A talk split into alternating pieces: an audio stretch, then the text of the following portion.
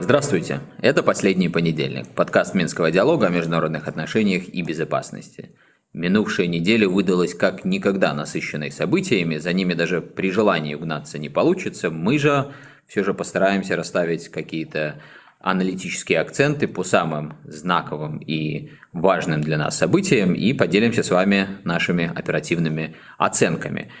В частности, обсудим обращение Владимира Путина на прошлой неделе и решение Москвы о приостановке действия договора о стратегических наступательных вооружениях, поговорим о мирных инициативах Китая и также ответим на достаточно много вопросов от наших слушателей, которые нам поступили, за которые мы очень благодарны, и здесь некоторые вопросы с пометкой «горячие». В студии Минского диалога Алисия Иванова, Денис Миленцов и я, Евгений Пригерман. Сегодня у нас действительно очень много вопросов для обсуждения. Конец февраля оказался богатым на различные политические события, и мы, конечно же, начнем с выступления Владимира Путина перед федеральным собранием, которое э, происходило в прошлый вторник, 21 февраля. Я предлагаю сначала вернуться к нашим прогнозам, которые мы делали в предыдущем выпуске, оценить, насколько они сбылись, а потом уже прокомментировать заявление, которое Владимир Путин сделал э, в своем выступлении. В частности, очень э, важно нам будет поговорить о приостановке участия России в договоре о стратегических наступательных вооружениях. Но возвращаемся все-таки к нашим прогнозам. Что в прошлом выпуске мы сказали и что из этого сбылось? Э, мы с Женей, в общем, похожий давали прогноз о том, что а, если что-то и будет э, принято такое судьбоносное, то это, конечно, э, не такое сенсационное будет решение, как многие телеграм-каналы и медиа подавали, что чуть ли не объявлено будет о войне, либо кампании такой еще одной полномасштабной, либо что-то в этом роде. Ну вот, в частности, я говорил о том, что если стоит ожидать чего-то такого значимого для Э, операции, то это, скорее всего, будет э, шаг в сторону дальнейшей централизации управления э, тем, что в России называется СВО, и перевода страны постепенно на более военные рельсы. Но вот, как оказалось, это обращение было еще менее амбициозное.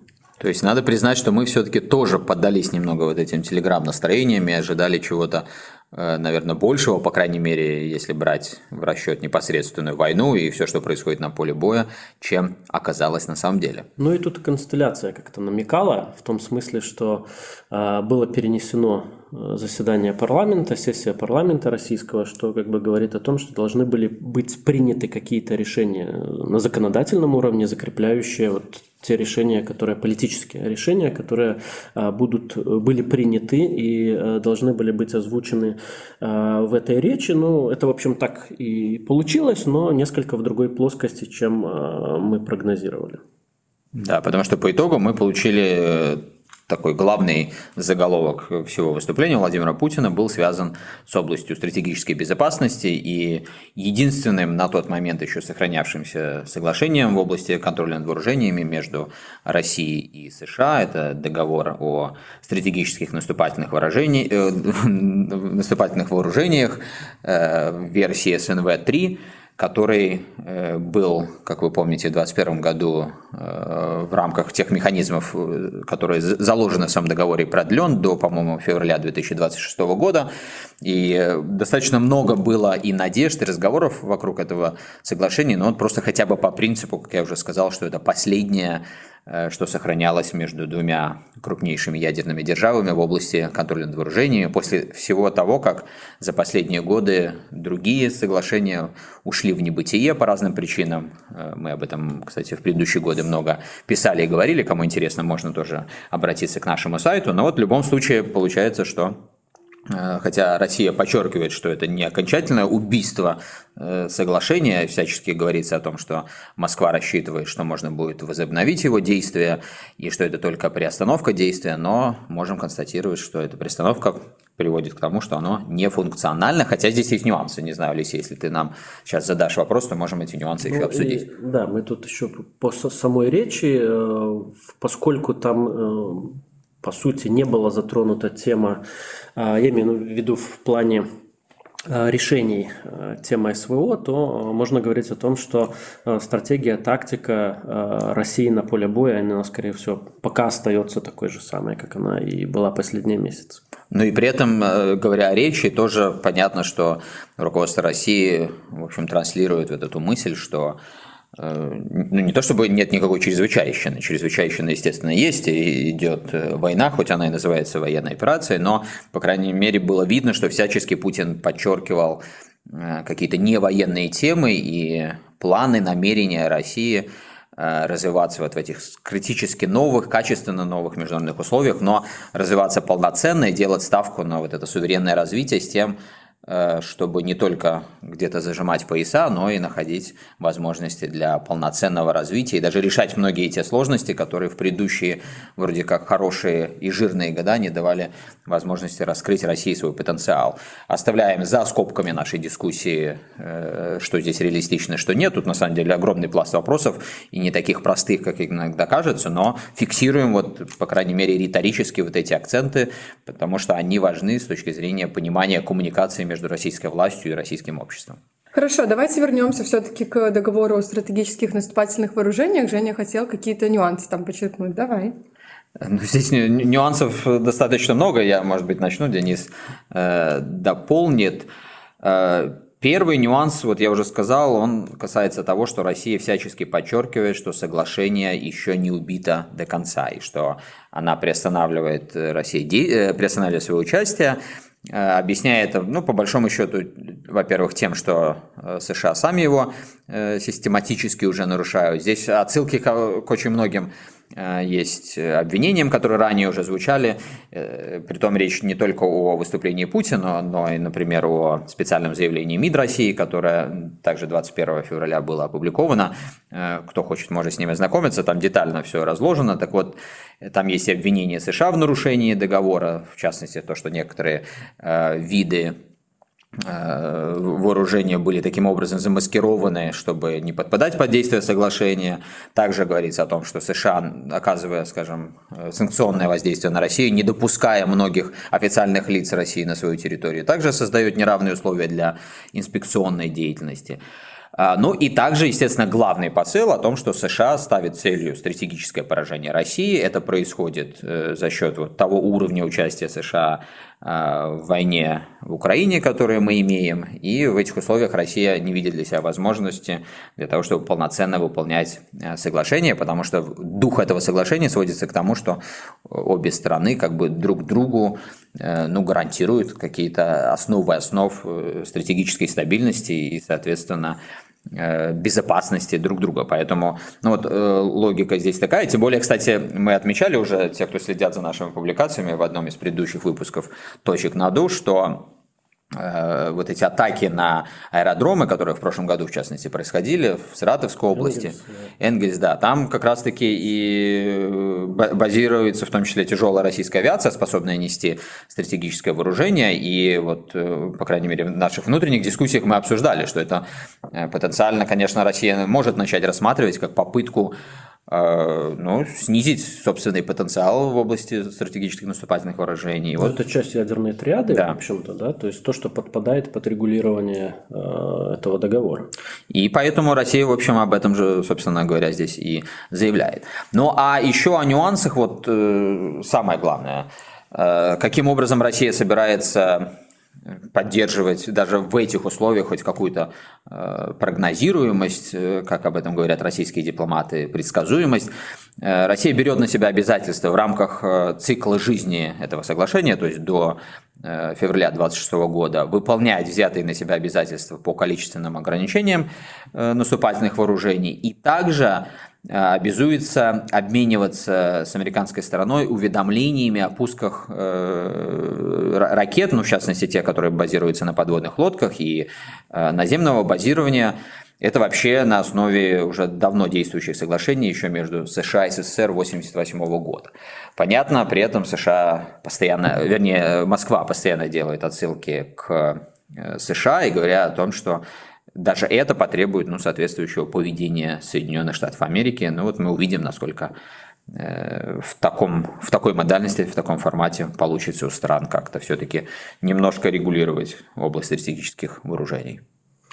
Ну и в целом, опять возвращаясь к самой речи, э, здесь даже вот, э, несмотря на это сенсационное заявление э, о приостановке соглашения, это, по сути, скорее выглядит как такое приглашение к переговорам, потому что Россия не разрывает полностью этот договор. Она говорит лишь о том, что в дальнейшем возможен пересмотр, в том числе, если союзники США по НАТО также присоединятся к этому договору. Ну и что касается там дальнейших возможных ядерных испытаний, то опять же Россия говорит, что она не будет сама испытания проводить, только если США а, начнут. То есть там постоянно есть множество таких оговорок, которые скорее намекают на то, что а, Россия готова к переговорам, и она предлагает эти переговоры. Ну и в целом сама речь, по крайней мере, как я ее увидел, услышал, она скорее такая не нападающая, она скорее изоляционистская, где Россия, общий посыл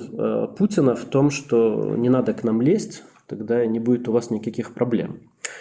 Ну и при этом, конечно, все же, вот ты сказал о том, что Россия э, как будто бы открыта к переговорам, это подчеркивает, но все же здесь нужно понимать, что она готова к переговорам на таких жестких своих условиях, как и, в принципе, по всей другой повестке, мы э, чуть позже об этом поговорим в контексте китайских предложений. Но здесь вот мне, знаете, что интересно показалось, вот эта отсылка к э, ядерным арсеналам, Великобритании и Франции. Ну, то есть э, тема всем давно известная, но э, не то чтобы она впервые таким образом звучала, но акцент очень четкий.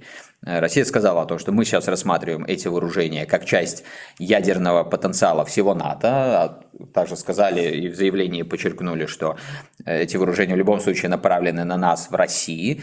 И в условиях меняющихся концептуальных документов, доктринальных документов НАТО, мы это рассматриваем, говорят в Москве, как совершенно четкую угрозу. И поэтому уже мы будем говорить не только об ограничении стратегических вооружений по двусторонке США, но и хотим видеть здесь, в этом комплексе, двух других союзников. И вот что мне здесь интересным показалось, не знаю, может быть, я здесь немножко притягиваю за уши, что называется, такой вывод.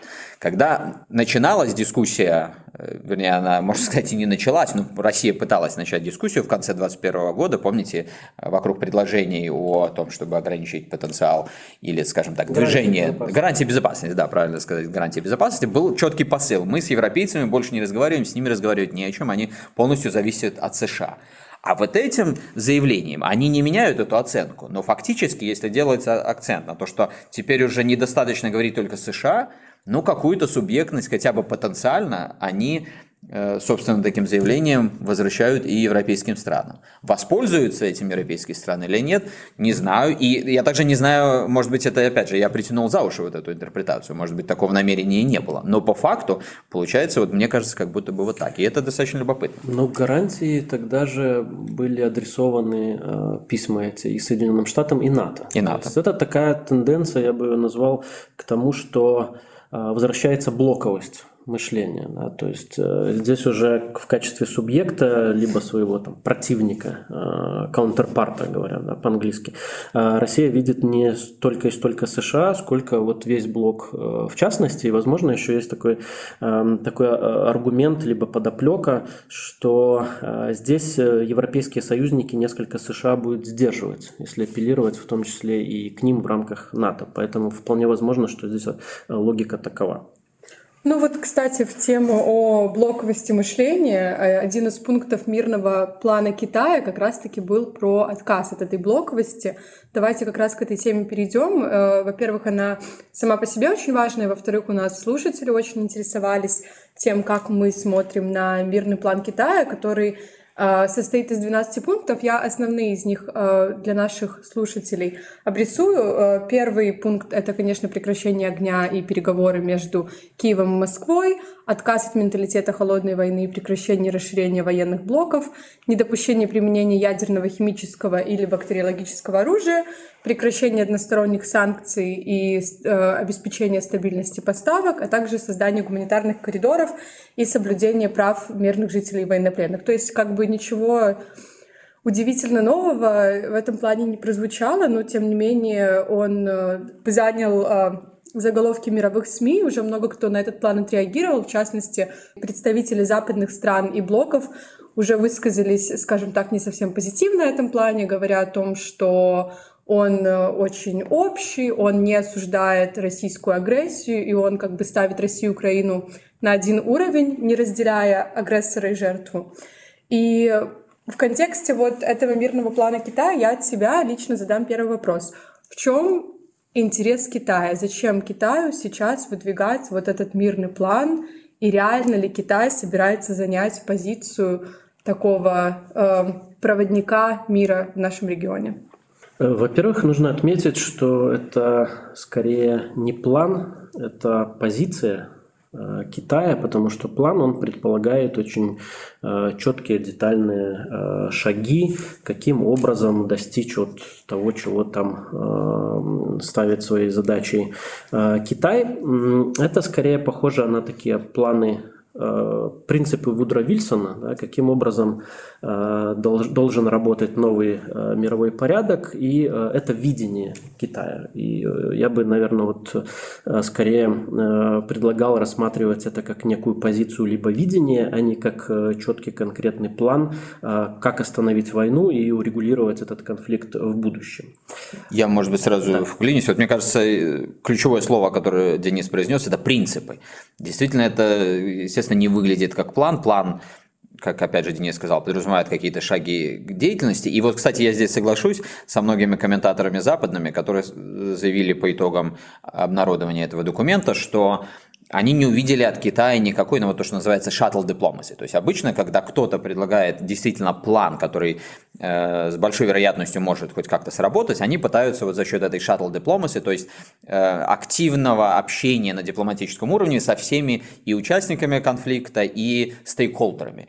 И вот проходит обычно закулисно вот это shuttle diplomacy, та страна, которая инициирует, пытается понять, где есть какие-то точки соприкосновения, на которых можно выстроить э, дальнейшие э, действия, и предлагает вот эти самые действия. И вот здесь вот действительно никакой такой shuttle дипломасии не было, появился набор принципов. Он абстрактный, кстати, тоже сразу можно вспомнить, мы в одном из первых выпусков последнего понедельника говорили, помните, о другой инициативе Китая, Global Security Initiative, глобальная инициатива в области безопасности, и тоже мы констатировали, что это набор каких-то, ну, общих таких утверждений, принципов. Возникает вопрос, можно ли на основании этих принципов Китаю или более широко еще каким-то заинтересованным сторонам теперь выстроить уже пошаговый план действий. Но это вопрос открытый. Наверное, теоретически можно сказать, что можно. Но э, можно ли выстроить план без обрисовки принципов, тоже можно.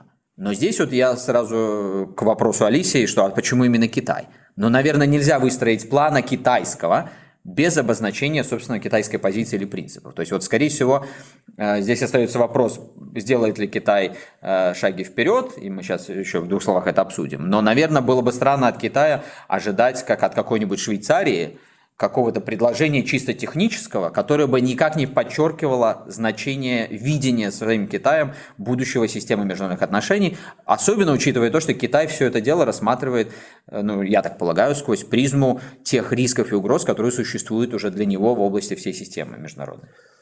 Да, и вот тут э, поэтому этот китайский э, китайские принципы, они чем-то напоминают Э, вот это вот российское предложение 2021 года о гарантиях безопасности. Тогда, если помните, тоже э, и дипломаты, и комментаторы многочисленные задавались вопросом, а зачем э, россияне вообще это вбросили в паблик? Потому что такого рода документы, они готовятся довольно кулуарно после проведения дипломатических консультаций, политических переговоров, и потом это уже Э, оформляется в какой-то документ, иногда не совсем, опять же, публичный, а иногда публичный, но тогда России э, было важно продемонстрировать э, всему миру, что Россия пыталась дипломатическими методами Э, урегулировать э, конфликт э, между Западом и, собственно, собой, имея вот фоном противоречия Украине. Сейчас что-то похожее наблюдается с китайской стороны, то есть Китай, во-первых, демонстрирует то, что он пытался мирными средствами, дипломатическими средствами решить конфликт. И опять же, не нужно рассматривать эти принципы как принципы урегулирования украинского кризиса. Это скорее не про Украину, это скорее про китайское видение глобального конфликта, либо вот переустройки, переустройства всей мировой системы. А, есть также гипотеза, некоторые комментаторы говорят о том, что вполне вероятно Китай таким образом готовится к э, разрешению своего конфликта вокруг Тайваня, э, тем самым вот вбрасывая эти принципы, и после того, как они будут э, всем прогрессивным человечеством э, и светочами демократии отвергнутыми, то Китай, опять же, вернется к аргументу, что вот, смотрите, мы пытались наши принципы международного устройства продвинуть, но это не нашло а, никаких позитивных откликов, поэтому Китай будет а, действовать в рамках собственных интересов своими средствами. То есть есть и э, такая, так, такая мысль. Ну и здесь я тоже, наверное, не совсем очевидную такую скажу вещь, что а Китай на самом деле он является одним из бенефициаров а, украинского конфликта. Конечно, не таким, как США, которые получают очень большие дивиденды и в плане того, что они аккумулируют э, в себе и капиталы, и э, европейские рынок энергетический они захватили, и постепенно промышленность э, мигрирует в США. Но Китай э, тем же самым энергетическим кризисом эм, также, э, в общем так, э, благодаря этому энергетическому кризису Китай сейчас потребляет дешевые российские энергоносители. Если даже посмотреть на такой один из показателей промышленного производства, но тем не менее очень такой говорящий, это производство и экспорт автомобилей то э, сейчас э, Китай выходит на, вышел уже на первое место по экспорту, э, и потеснил и американцев, и потеснил и немцев. Немцы сейчас на третьем месте. Поэтому эм, Китай, ну и самое, наверное, важное, это утилизация вооружений, потому что Китай думает, как решать тайванскую проблему. А китайские эксперты, э, я уверен, очень четко просчитывают, э, сколько у кого какого вооружения осталось. Э, и у НАТО, поскольку НАТО сейчас активными темпами передает свое вооружение Украине. А, и темпы потребления этого вооружения, утилизации этого вооружения и боевой техники в Украине гораздо выше, чем возможности производственные в странах НАТО. Поэтому здесь, э, скажем так, э, расчет таков, когда э, промышленность Соединенных Штатов и НАТО выйдет на производство вооружений, которого будет достаточно для того, чтобы поставлять его в Украину и возобновлять, и в какой-то промежуток времени Китай вполне возможно, ну, может этого и не случится, но вполне возможно, что это случится, когда Китай будет считать, что у него есть преимущество в вооружениях, Э, с тем, чтобы вот э, в, какой, в какое-то окно э, временное решить свою тайванскую проблему. Поэтому здесь как раз-таки отвлечение американского ресурса и финансового, и ресурса внимания, и вооружения на Украину очень выгодно Китаю.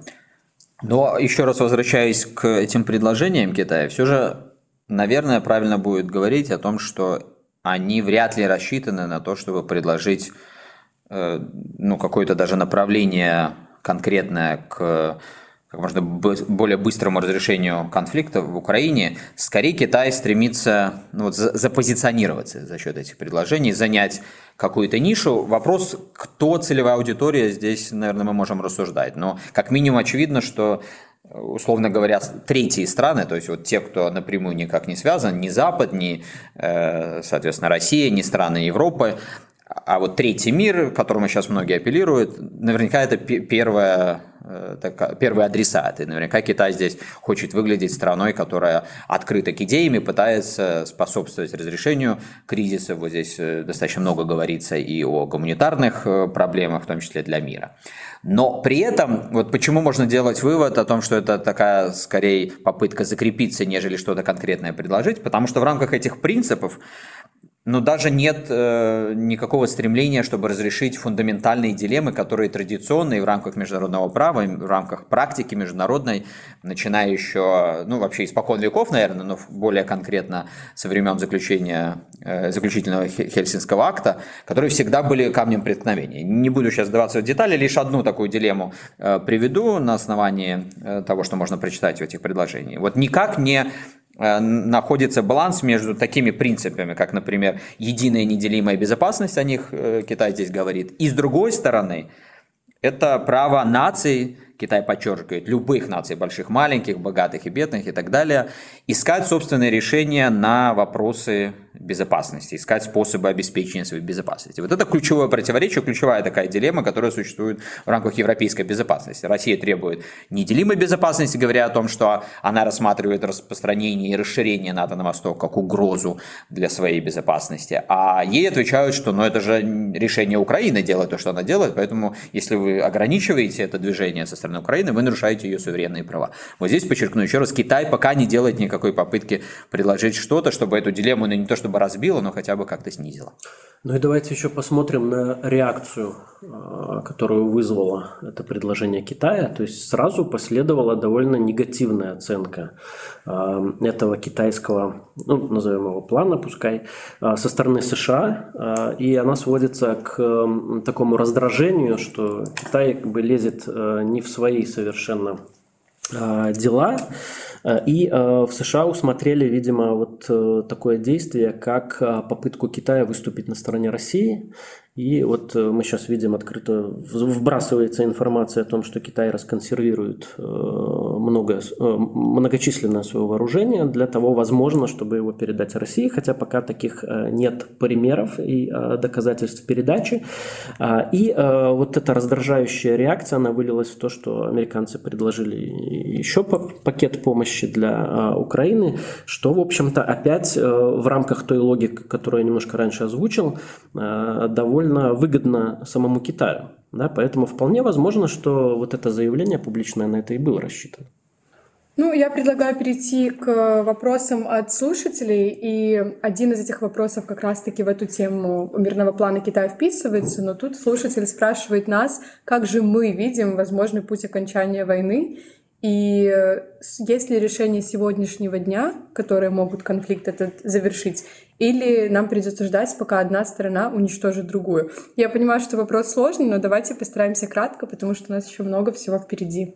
Ну, э, в теории э, войн, конфликтов, то, что наш слушателей Э, один из наших слушателей назвал, э, ждать, пока одна из сторон победит полностью другую, это лишь одна из опций окончания войны. Да? Другая классическая опция – это если обе стороны приходят к выводу, что продолжение Э, боевых действий, оно в любом случае для них менее выгодно, чем попытки начать мирные переговоры. И здесь мы понимаем, что много разных акторов вовлечено в этот процесс, и каждый из них может так или иначе э, приходить к выводу о том, что нужно начинать э, мирные переговоры и подталкивать к этому других. Сейчас, конечно, не будем э, пытаться рассуждать раз, о различных нюансах этой темы. Наверное, мы еще не раз к ней вернемся. И вообще, наверное, надо, как Китай, нам тоже выступить с каким каким-то мирным планом, но э, я здесь где-то шучу, а где-то, может быть, и нет. Мы продолжим обязательно об этом говорить и писать, и какие-то идеи, которые время от времени выкристаллизовываются, э, будем представлять их и вам. Э, в том числе, кстати, мы постоянно затрагиваем эту тему в ежемесячном экспресс-обзоре «Точки на ду»,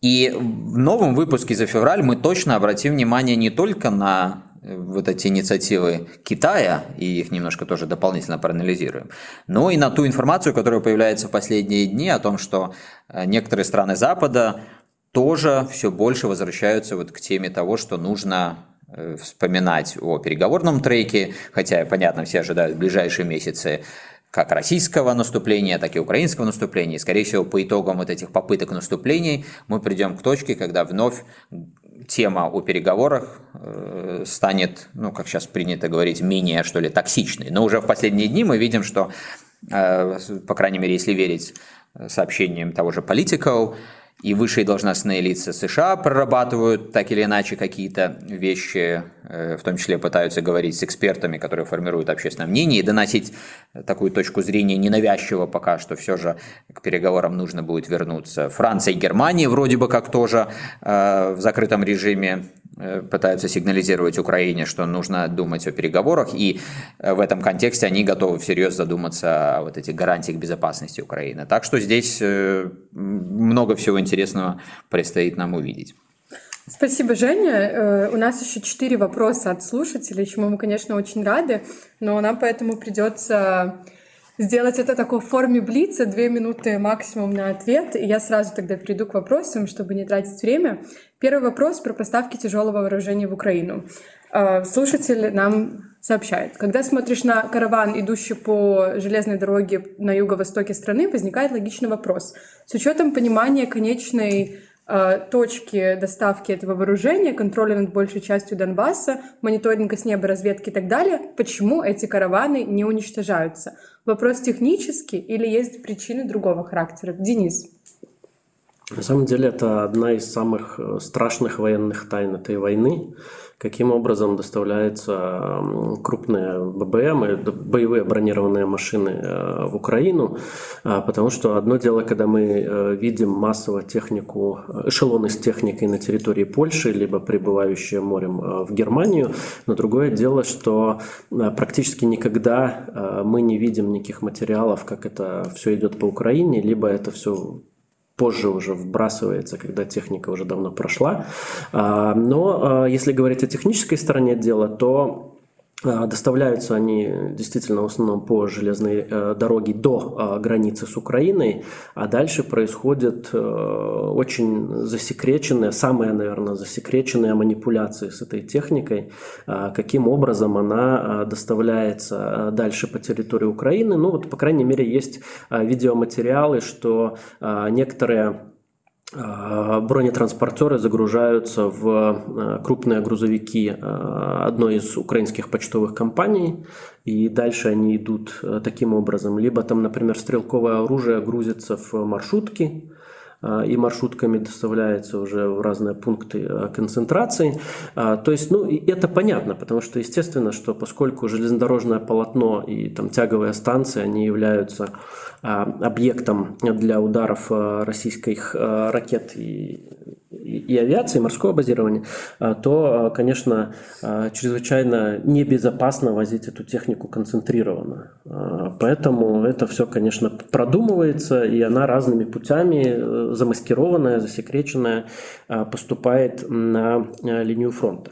А второй момент, э, он касается железнодорожной сети э, в самой Украине, и это, опять же, одна из тайн этой специальной военной операции, так называемой, а, потому что на самом деле а, довольно просто а, вывести из строя железнодорожную сеть полностью не, полотно само, потому что полотно довольно быстро восстанавливается, а там стрелочные станции, распределяющие станции, их не так много по всей Украине, чтобы полностью заблокировать э, движение по железной дороге. А, и про это детально писали в том числе российские железнодорожники, эксперты, а, потому вот как именно это все работает. А, но Россия до сих пор э, не вывела Э, из э, эксплуатации эту всю железнодорожную сеть. И да, есть отдельные удары э, по тяговым станциям, которые выбивают на какое-то время работу Э, электровозов, э, но э, на самом деле вот такого комплексного уничтожения не происходит. Почему так это имеет место? Ну, до сих пор такая загадка. Возможно, есть какие-то политические задачи, в том числе использование этой сети впоследствии российскими вооруженными силами, либо есть какая-то договоренность. На это трудно сказать. Скорее всего, это имеет политический смысл, но не военный, не логистический. Спасибо, Денис. Мы тогда от одной засекреченной информации перейдем к другой. Э, нам слушатель пишет. Появилась информация, что Северный поток осенью 2022 года взорвали США. Верите ли вы в эту версию и как Германия должна на это реагировать? Ведь э, США, по сути, проводит диверсии на территории НАТО. Ну, всегда сложно комментировать такие сюжеты. Э, верить, не верить – это, конечно, не из области того, что можно назвать реальной политикой, здесь не то, что возможно все, а все происходит. Э, я могу вспомнить где-то, по-моему, или в ноябре, или в конце декабря я имел беседу вне пределов Беларуси с одним очень знающим человеком, который сам какое-то время назад занимал большие позиции. Вот он тоже мы выпивали, условно говоря, кофе, и он рассуждал о том, э, кто бы мог стоять за этим делом. Но он, кстати, тогда не называя человека, конечно, пришел к выводу, что так чисто и качественно могли сработать только британцы. Но э, я это к тому, что дело спецслужб – это дело спецслужб. Понятно, что под любое развитие этих событий и сюжетов можно понять, каким образом той или иной стороне они выгодны, но если какие-то вещи вот начинают так бурлить, то, наверное, они э, тоже не без оснований бурлят, но в любом случае нам нужно будет э, подождать э, каких-то итогов. Рано или поздно, наверное, детали будут становиться более понятными. Э, не знаю, правда, когда. Но вот что касается реакции Германии, понятно, что э, это все ставит Германию в очень тяжелое положение, потому что, с одной стороны, это кейс намного сильнее, чем, скажем, вот помните, когда вскрылось, что офис Меркель прослушивался американскими спецслужбами, да, и вот как реагировать, когда это спецслужбы, ну, фактически ключевого твоего союзника, а сейчас значение союзника еще выше. Так что это большая будет дилемма для немцев, но опять же посмотрим, каким образом вообще весь этот сюжет будет развиваться. Да, в любом случае будем э, наблюдать, но сейчас перейдем к теме более близкой к дому, так сказать. Это последнее событие в Беларуси. Э, на выходных появились слухи о перестрелке на белорусско-украинской границе, но уже пограничный комитет эти слухи опроверг.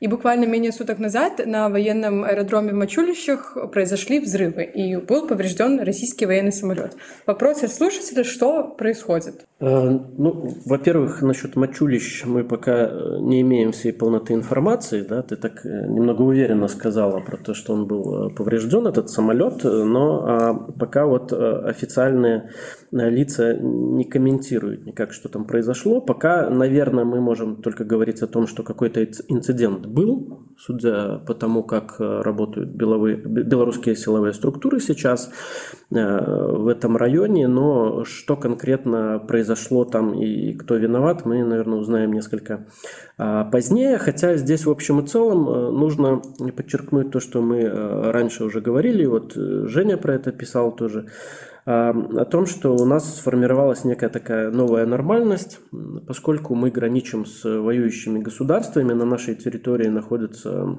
Э, войска одной из воюющих сторон, то э, рано или поздно все равно этот конфликт э, так или иначе будет затрагивать нашу территорию. Мы здесь видели уже и упавшую украинскую противоракету, мы видим и время от времени сажаемые украинские дроны.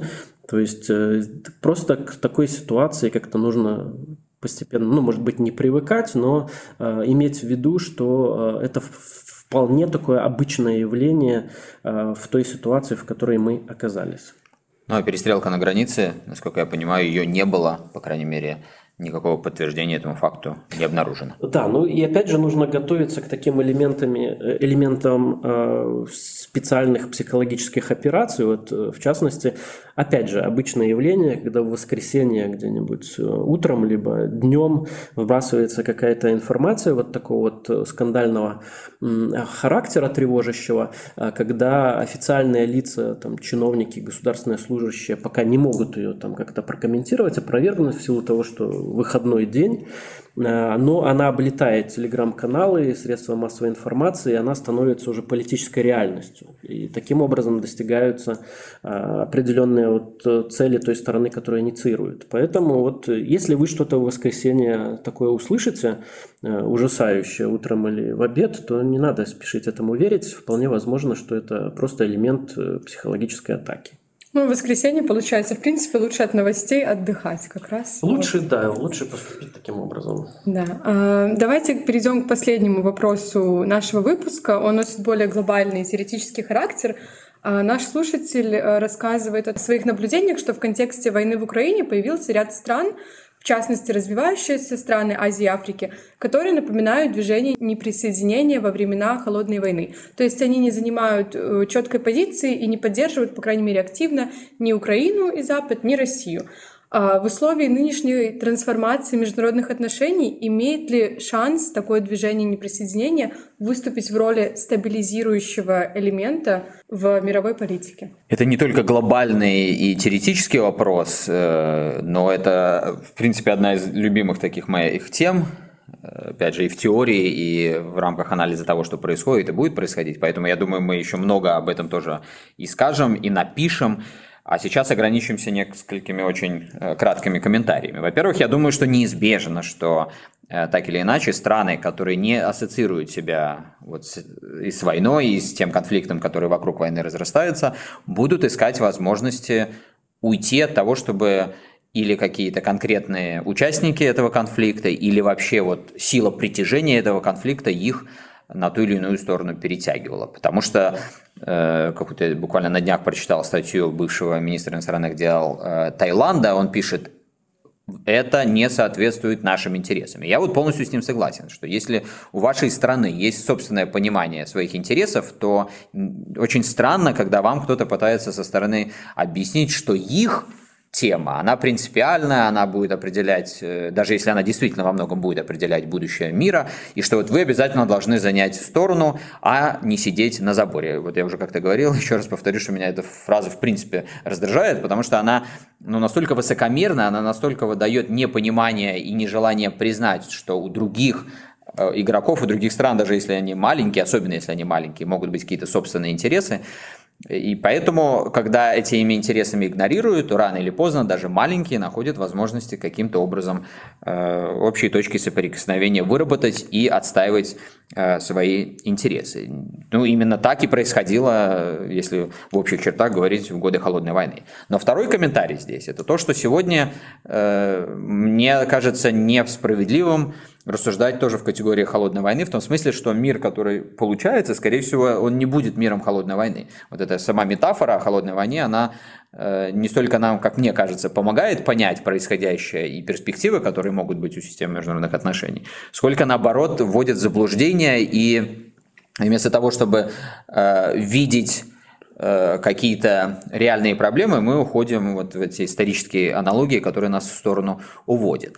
Почему я об этом говорю? Потому что э, мы не видим пока выстраивания мира, где есть две э, силы, два полюса, у каждого из которых есть э, вот такая глобальная, что ли, претендующая на глобальное доминирование идеология. И в этом плане эти системы, вернее, не системы, эти два полюса, они несовместимы, ну, потому что если у вас несовместимые идеологии, то даже если вы договариваетесь о взаимном сосуществовании, то как бы подразумевается, что это существование должно привести э, где-то к какой-то победе одной из сторон. И, конечно, в таком роде противостояния с двумя вот полюсами, как годы Холодной войны, но место для движения, место для суверенного действия у малых стран, конечно же, меньше. А вот в том мире, который мы сейчас видим выстраивается, где, скорее всего, э, полюсов и нюансов в взаимоотношениях между этими полюсами в условиях отсутствия идеологического противостояния, вот той мощи, как было раньше, э, так вот, всего этого пространства у малых стран будет больше, а, соответственно, еще больше будет и оснований, и возможности проводить какие-то независимые действия в области внешней политики. Это опять же значит, что э, все больше будет стремление уйти от той повестки, которая навязывается там или Западом, или Россией. То есть вот, э, вот это выбирайте сторону. И в этом отношении я не думаю, что именно э, тема нейтралитета будет цементирующей, Опять же, потому что здесь не будет вот такого однозначного черно-белого разделения мира. А скорее речь будет идти вот о том, что страны в рамках, я об этом часто говорю, потому что много времени посвятил этой теме, хеджирования. Да, вот в, в рамках э, такой политики хеджирования в международных делах страны будут искать э, те ниши, притом это могут быть ситуативные ниши здесь и сейчас, могут быть какие-то более долгосрочные темы, которые им будут позволять максимизировать свои выгоды и минимизировать свои риски. И это значит, что, может быть, не будет такого большого единого цементирующего движения, как и движение неприсоединения, но будет постоянно возникать какое-то количество коалиций, в том числе э, тематических, иногда даже из стран, которые являются членами противоборствующих блоков, для того, чтобы отстаивать э, конкретные свои интересы. Кстати, вот последнее, что я здесь скажу, э, если мы внимательно посмотрим даже на историю создания движения неприсоединения, которая как бы вот возникала вокруг темы, кстати, не, не столько нейтралитета, сколько нейтральности. Э, не будем сейчас сдаваться в теоретические подробности и различия между этими терминами. Но суть была такая, что вот мы, значит, стремимся к максимально нейтральному позиционированию в мире. Но если мы посмотрим внимательно, например, на политику Югославии времен Тита, а это времена очень долгие, то есть это от э, Второй мировой войны до 80-го года, то мы там э, не так много нейтралитетов в таком классическом смысле слова найдем. Это, скорее всего, как раз-таки был классический пример хеджирования, когда, э, скажем, Югославия очень активно, на самом деле, часто закулисно, а иногда и публично взаимодействовала с США, в том числе в вопросах военного сотрудничества. Долгое время, когда Югославия ожидала нападений со стороны СССР, она очень активно пользовалась военной помощью со стороны США, и США, кстати, никоим образом не смущались, э, ну, вернее, смущались немножко, но в итоге предоставляли и военную помощь, и экономическую помощь. Но при этом вот такой, что ли, там, э, слоган, с которым Югославия выступала на международной арене и инициировала создание движения присоединения, была нейтральность, потому что в любом э, вот этом хеджирующем поведении нейтралитет – это такая цементирующая тема, но, повторюсь, совершенно не обязательно, что она сводится только к нейтралитету. Так что после всего того, что я сказал, э, еще раз суммирую, я думаю, что неизбежно мы увидим все больше интересных моделей поведения со стороны стран, которые не хотят э, быть как-то втянуты в этот конфликт, и в интересах участников конфликта, в том числе стран Запада, не давить на этих стран, не пытаться поломать их через колено, а попытаться их понять и создать взаимовыгодные какие-то вот зоны э, возможностей, которые будут способствовать и миру, и безопасности. Ну вот так вот я, наверное, бы э, ответил на этот вопрос. Совсем уже много мы сегодня э, и долго говорим, поэтому будем ставить наше многоточие. На прошлой неделе у нас вышел комментарий по поводу первой годовщины войны в Украине, приглашаем с ними знакомиться. Ну и также э, оставайтесь с нами, следите не только за очередными выпусками подкаста на всех тех платформах, на которых мы присутствуем, но и за нашим эпистолярным жанром. Кстати, подписывайтесь на нашем сайте на нашу рассылку и будете регулярно получать уведомления о новых публикациях. Спасибо, всего доброго и услышимся.